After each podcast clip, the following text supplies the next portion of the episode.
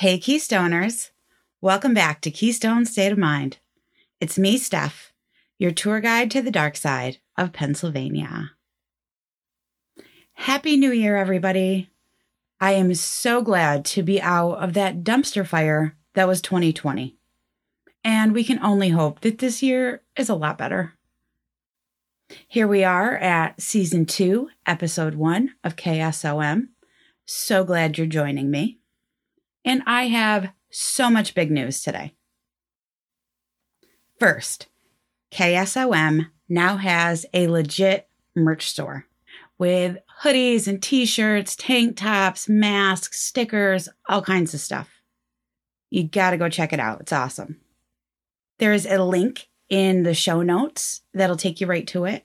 Or you can go to the website, ksomthepod.com, and click the merchandise tab. Please be aware, my website is working, but it's slightly under construction, so it might look kind of shitty right now. I'm working on it. The KSOM license plates are still available in the Etsy store, and that link is also in the show notes. Second big announcement KSOM is now on Patreon. If you're not familiar with Patreon, it is a platform where listeners can help to support their favorite podcasts and podcast creators with a monthly monetary pledge. And in return for that pledge, you get some really awesome perks. So I'm going to quickly outline what those perks are for KSOM on Patreon. For $5 a month, you get a thank you card and stickers from me. You also get 15% off of anything in the new KSOM merch store. And the best part is you get two bonus episodes every month. Now, these episodes are going to be a little different than regular KSOM. The first is called the KSOM Road Trip. And that's basically just like regular KSOM, only I'm going to be talking about things that happened outside of Pennsylvania. So it could be anywhere in the world, but it's the same type of stories murder and mayhem, true crime, urban legends, hauntings, disasters, same kind of stuff. The second episode is going to be different though.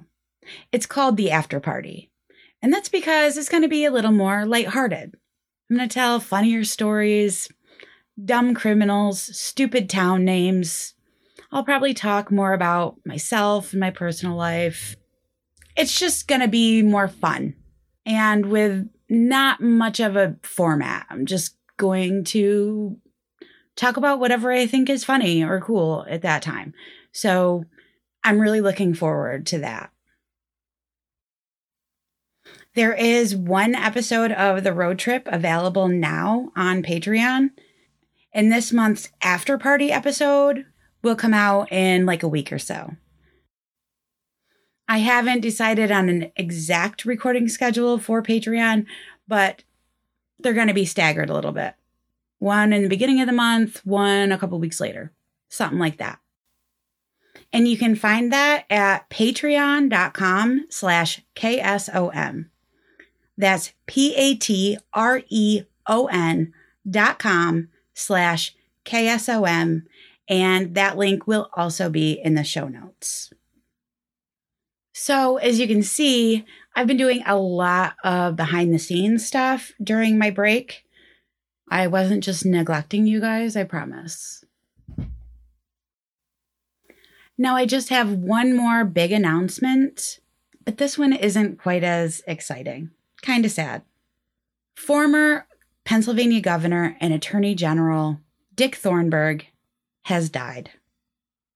He passed away on New Year's Eve at the age of 88. And I thought it was fitting to give him a tribute here, since we've talked about him so much. Rest in peace, Thorn Dickbag. We will miss you but your legacy will live on forever here on KSOM.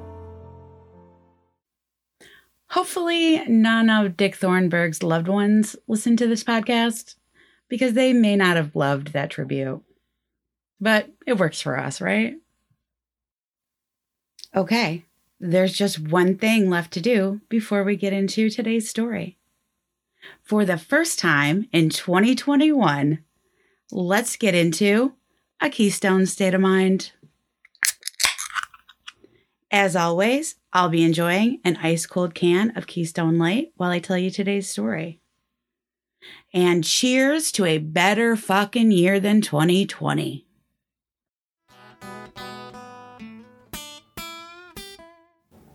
In 1955, science fiction author Morris K. Jessup began receiving correspondence from a man calling himself Carlos Allende.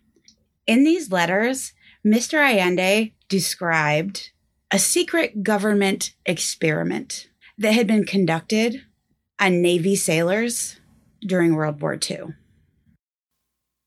The things that Carlos Allende laid out in his letters were hard for even Morris Jessup to believe. Like I said, Morris Jessup was a science fiction author, but he was also a conspiracy theorist and something of a crackpot. He had actually just released a book called The Case for the UFO. And this book talked a lot about alien transportation and the type of propulsion methods that these spacecraft could possibly use to travel through the universe. But these things that he talked about in his book were fantastical, not real. But he kind of presented this stuff as fact, like as if it could actually happen and probably has. It wasn't billed as a fiction novel, really. And that's probably why Carlos Allende chose him to disclose this information that he had. This is Carlos Allende's story. During World War II, he was a sailor that was assigned to the SS Furuseth. And in the summer of 1943, this ship was docked in the Philadelphia Naval Shipyard. Sometime in July of that year, though Allende could not be sure of the exact date, a different vessel in the harbor, known as the USS Eldridge, was being prepped for an unusual experiment. The goal of this experiment was to make the ship invisible to enemy radar. Allende claimed that he knew exactly how this experiment was going to work, but he was elusive when explaining it in his correspondence to Morris Jessup all he would say is that this radar invisibility technique could only be achieved using the unified field theory. This is a theoretical physics term. I have zero fucking grasp on theoretical physics. So I'm going to describe this the best I know how. This theory aims to correlate all four of the fundamental forces known in the universe. These four forces are the strong nuclear force, the weak nuclear force, gravity, and electromagnetism. That's all I got. I have no idea what else this is supposed to mean. And it really doesn't have a whole lot of bearing on the rest of the story. However, this theory, the unified field theory, was posited by Albert Einstein, but he was never able to prove it. And it's still to this day never been proven, either mathematically or physically. Carlos Allende said that was bullshit. That yes, it had been proven, and he himself had been taught it by Albert Einstein. About this time, Morris Jessup is like, mm, okay, buddy. Uh, you're fucking nuts. And that's saying a lot coming from a guy who kind of was nuts himself. But Allende was just getting started. If Morris Jessup thought this guy was crazy before, oh, he's going to find out. Allende claimed that this experiment was actually carried out, but that it went horribly wrong. The researchers didn't only make the ship invisible to radar, they made it disappear completely, right in front of everyone's eyes. Within moments, it reappeared in the Philadelphia Naval Shipyard, but the men on board were in really bad shape. And that's just the ones that actually made it back. Allende said that some of them disappeared completely forever. The sailors that came back, he said, they went mad. They were crazy, like wild animals. Some of them were actually embedded in the ship. Their limbs were fused with the metal, unable to be freed. It was as if this experiment jumbled up all the molecules, and these sailors became part of the ship's structure. So, yeah, it was a big failure. The ship was still visible on radar, just invisible for a few minutes. And it fucked up all these guys on the ship. So, mm, back to the drawing board. I'm sure by now you guys are understanding that this guy Allende, he's fucking nuts. And I'm sure this did not happen the way he's describing. But his story is not finished. There's more. Carlos Allende said that the researchers did go back to the drawing board, start over what went wrong. Move a decimal here, carry the one there, blah, blah, blah. And keep in mind that he never actually named not one of these researchers, except Albert Einstein, of course, who, you know, he met and studied with personally. Another thing that's important to mention right now is that sometime throughout this correspondence in 1955, Carlos Allende changed his name in these letters and started calling himself Carl Allen, which is basically just an Americanized version of Carlos Allende, right? Drop the OS on Carlos, drop the DE on Allende. Why he did this, who fucking knows? It's off his rocker. I am going to continue to refer to him as Carlos Allende, though, just to avoid any confusion. So Allende continued with his story. He said that they tried the experiment again in October of 1943. This time they thought they had it right. They reconfigured their equations and dotted their I's and crossed their T's or whatever. But once again, it wasn't right. And this time it was worse. This time, the USS Eldridge disappeared from the Philadelphia Naval Shipyard, just like before, but it reappeared in the harbor in Norfolk, Virginia. The ship hung out there for a minute and then it teleported back to the shipyard, except it came back 10 minutes before it left. That's the claim. So now we're talking disappearing ships, teleportation, and time travel. In my mind, of course, I don't understand time travel real well, but I would think that there had to have been two of the same ship with the same people on it in the shipyard for 10 minutes. If the sh- teleported ship came back 10 minutes before the actual ship left, I would think that there had to have been a duplicate there. And that seems like something that a lot of people would remember.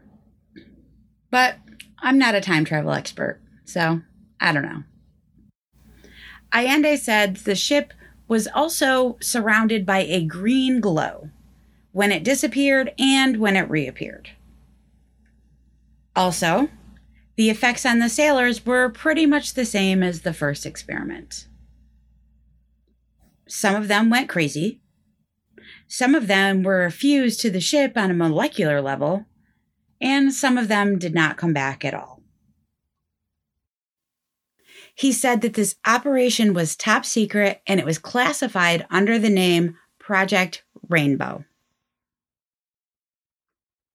And that's where Carlos Allende's story of the Philadelphia experiment ends. As of the end of 1955, the only person that had heard this story of Carlos Allende's was Morris Jessup, that sci fi author. Well, you know, he didn't hear it, he read it in the letters. You know what I mean? And even though Morris Jessup thought this guy was a couple sandwiches short of a picnic, he still decided to look into it a little bit. But no fucking surprise, he found nothing. And he was basically ready to just wash his hands of this whole situation altogether. That was until 1957, when a couple of investigators knocked on his door and said, Hey, do you know this guy named Carlos Allende? These guys identified themselves as being from the Office of Naval Research. Can you imagine what Morris Jessup was thinking at that moment? Like, he'd pretty much dismissed this guy as being a complete wackadoodle and then legit investigators from the Navy show up at his house and ask about him. These naval research guys had their own interesting story to tell. In 1956, a package had been sent to the Office of Naval Research, or the ONR.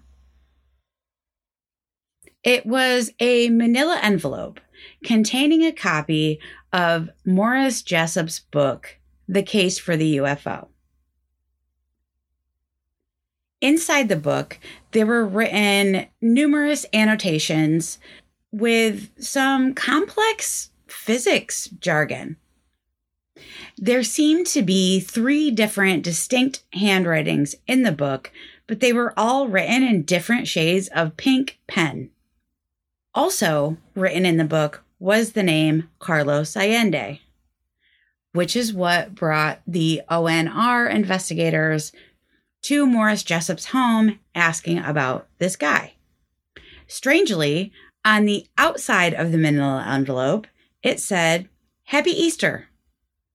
However, I do not know if this package was sent or received around Easter time. I have no clue.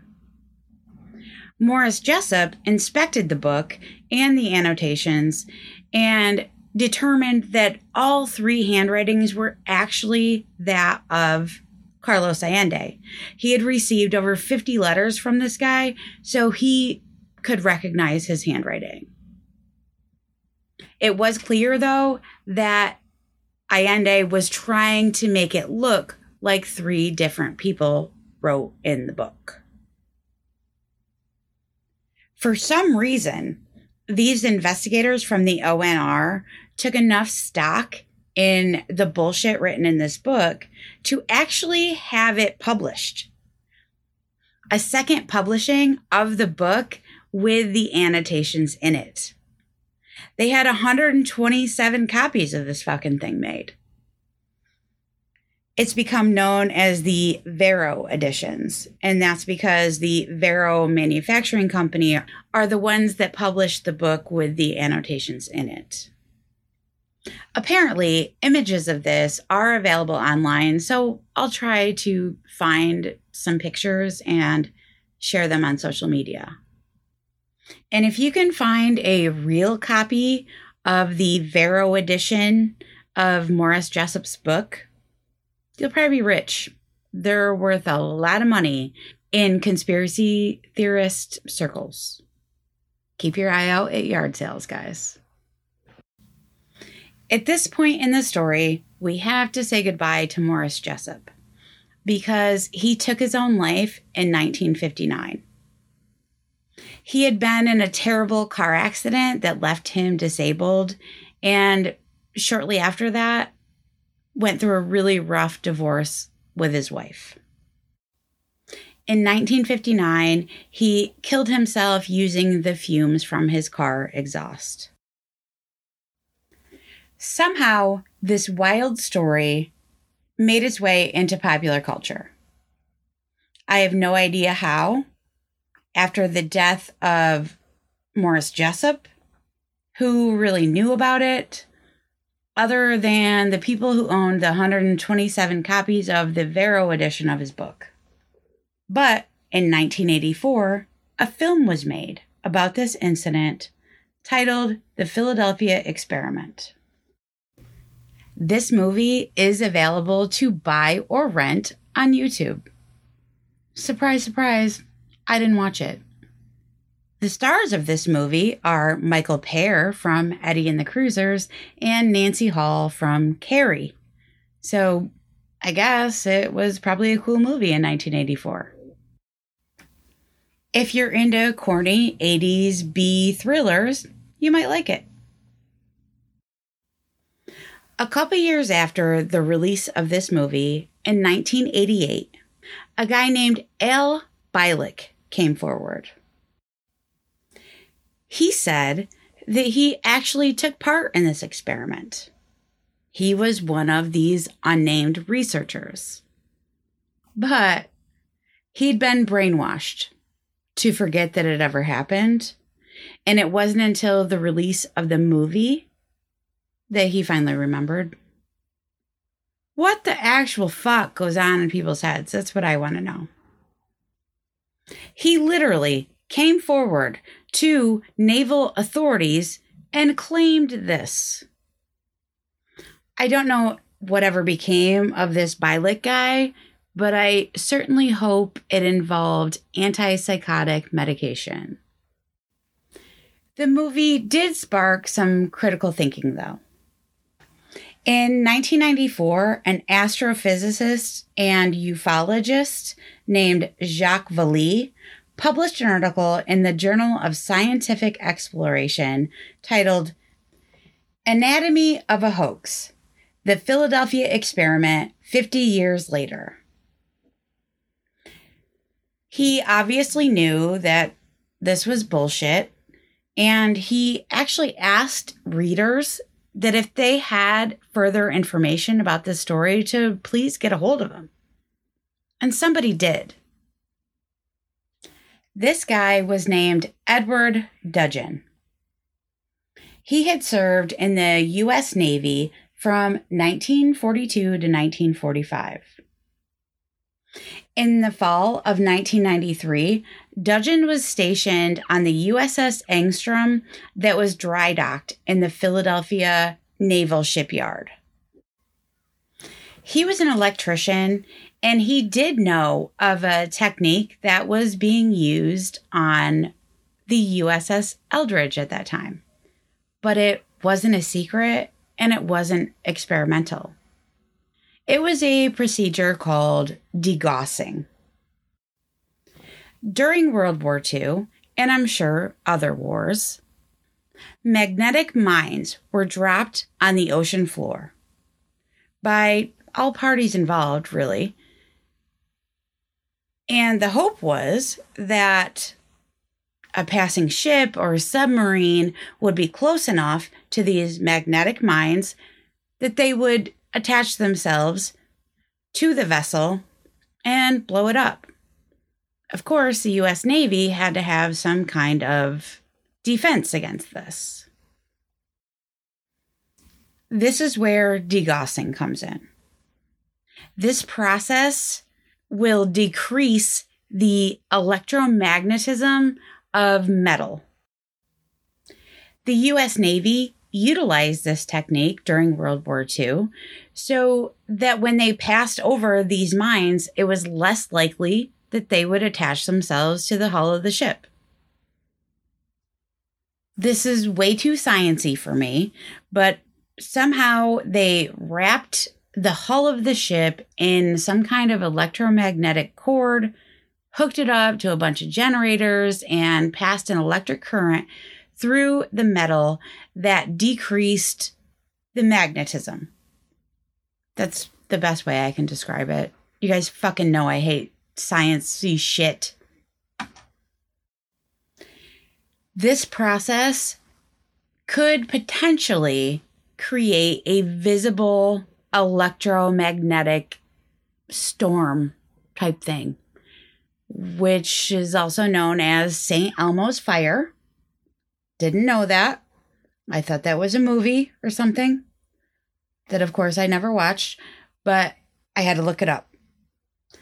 St. Elmo's Fire is a weather phenomenon that is caused by electricity in the atmosphere.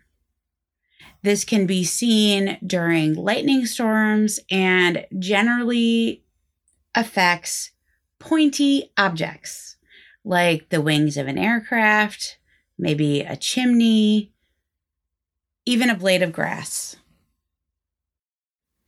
It produces a faint blue or violet glow and sometimes even a humming sound.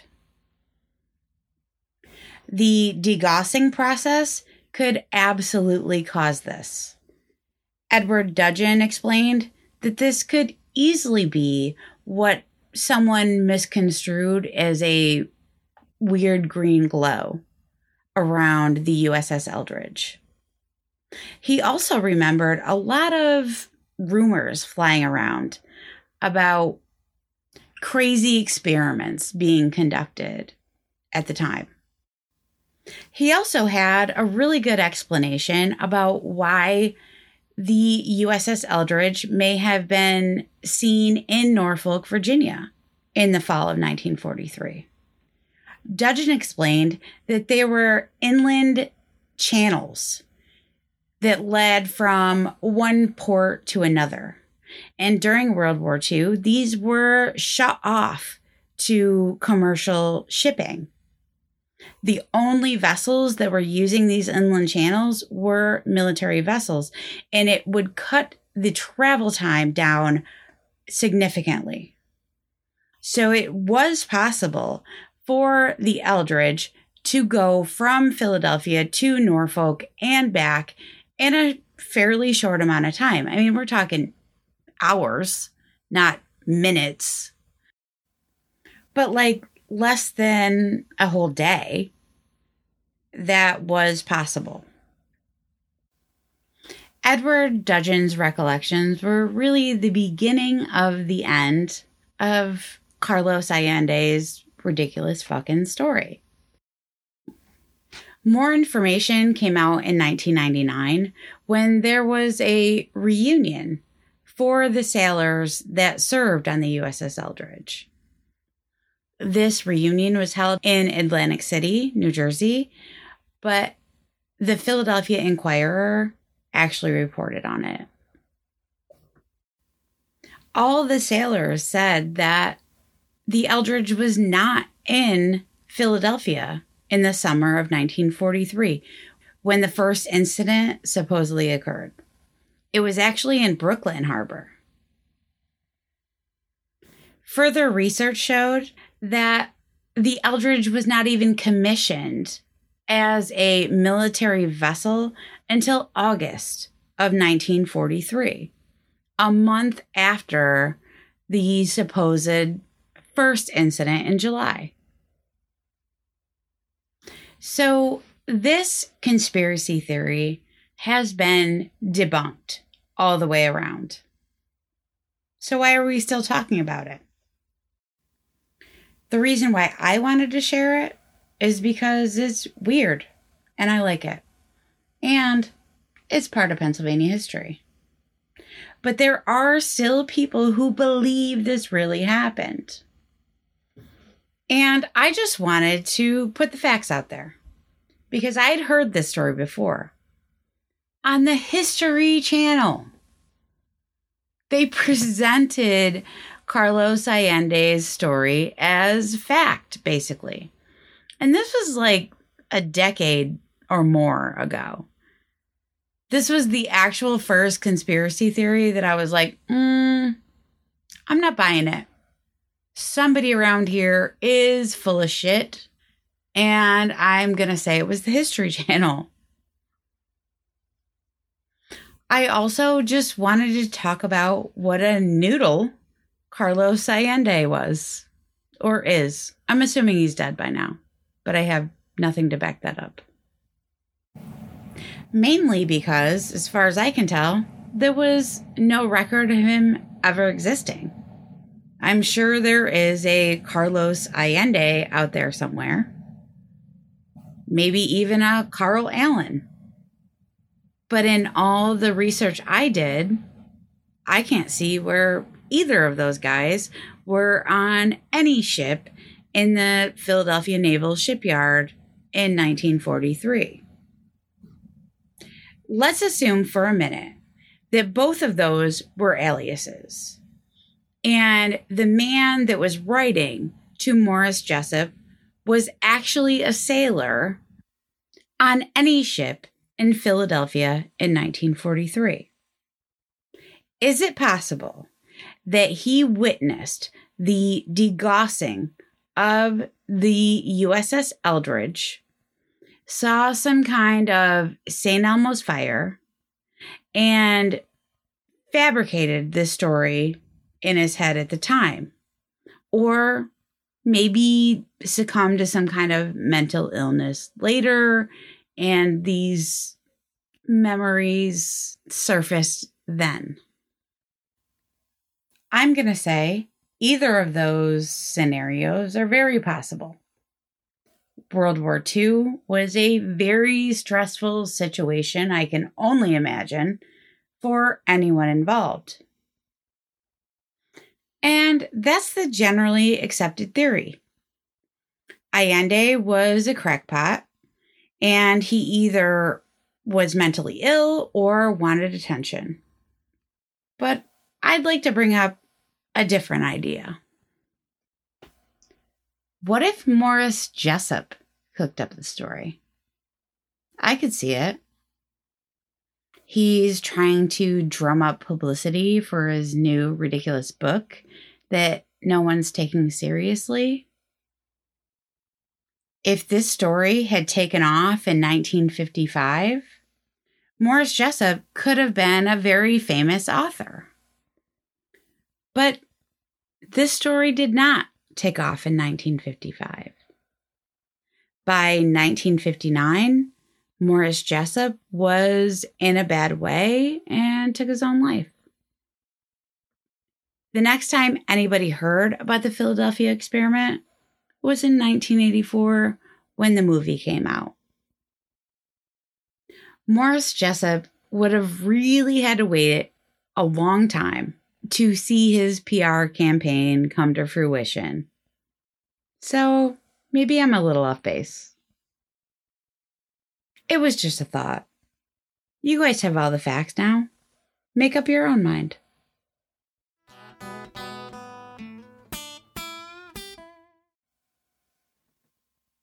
There it is. The first episode of season two is in the books. Thank you guys so much for joining me. I look forward to a great second season of KSOM, and I can't wait to hear what everybody thinks about all the new merch, the Patreon, and the new episodes that are to come. Much love in the new year here's to bigger and better things for everyone.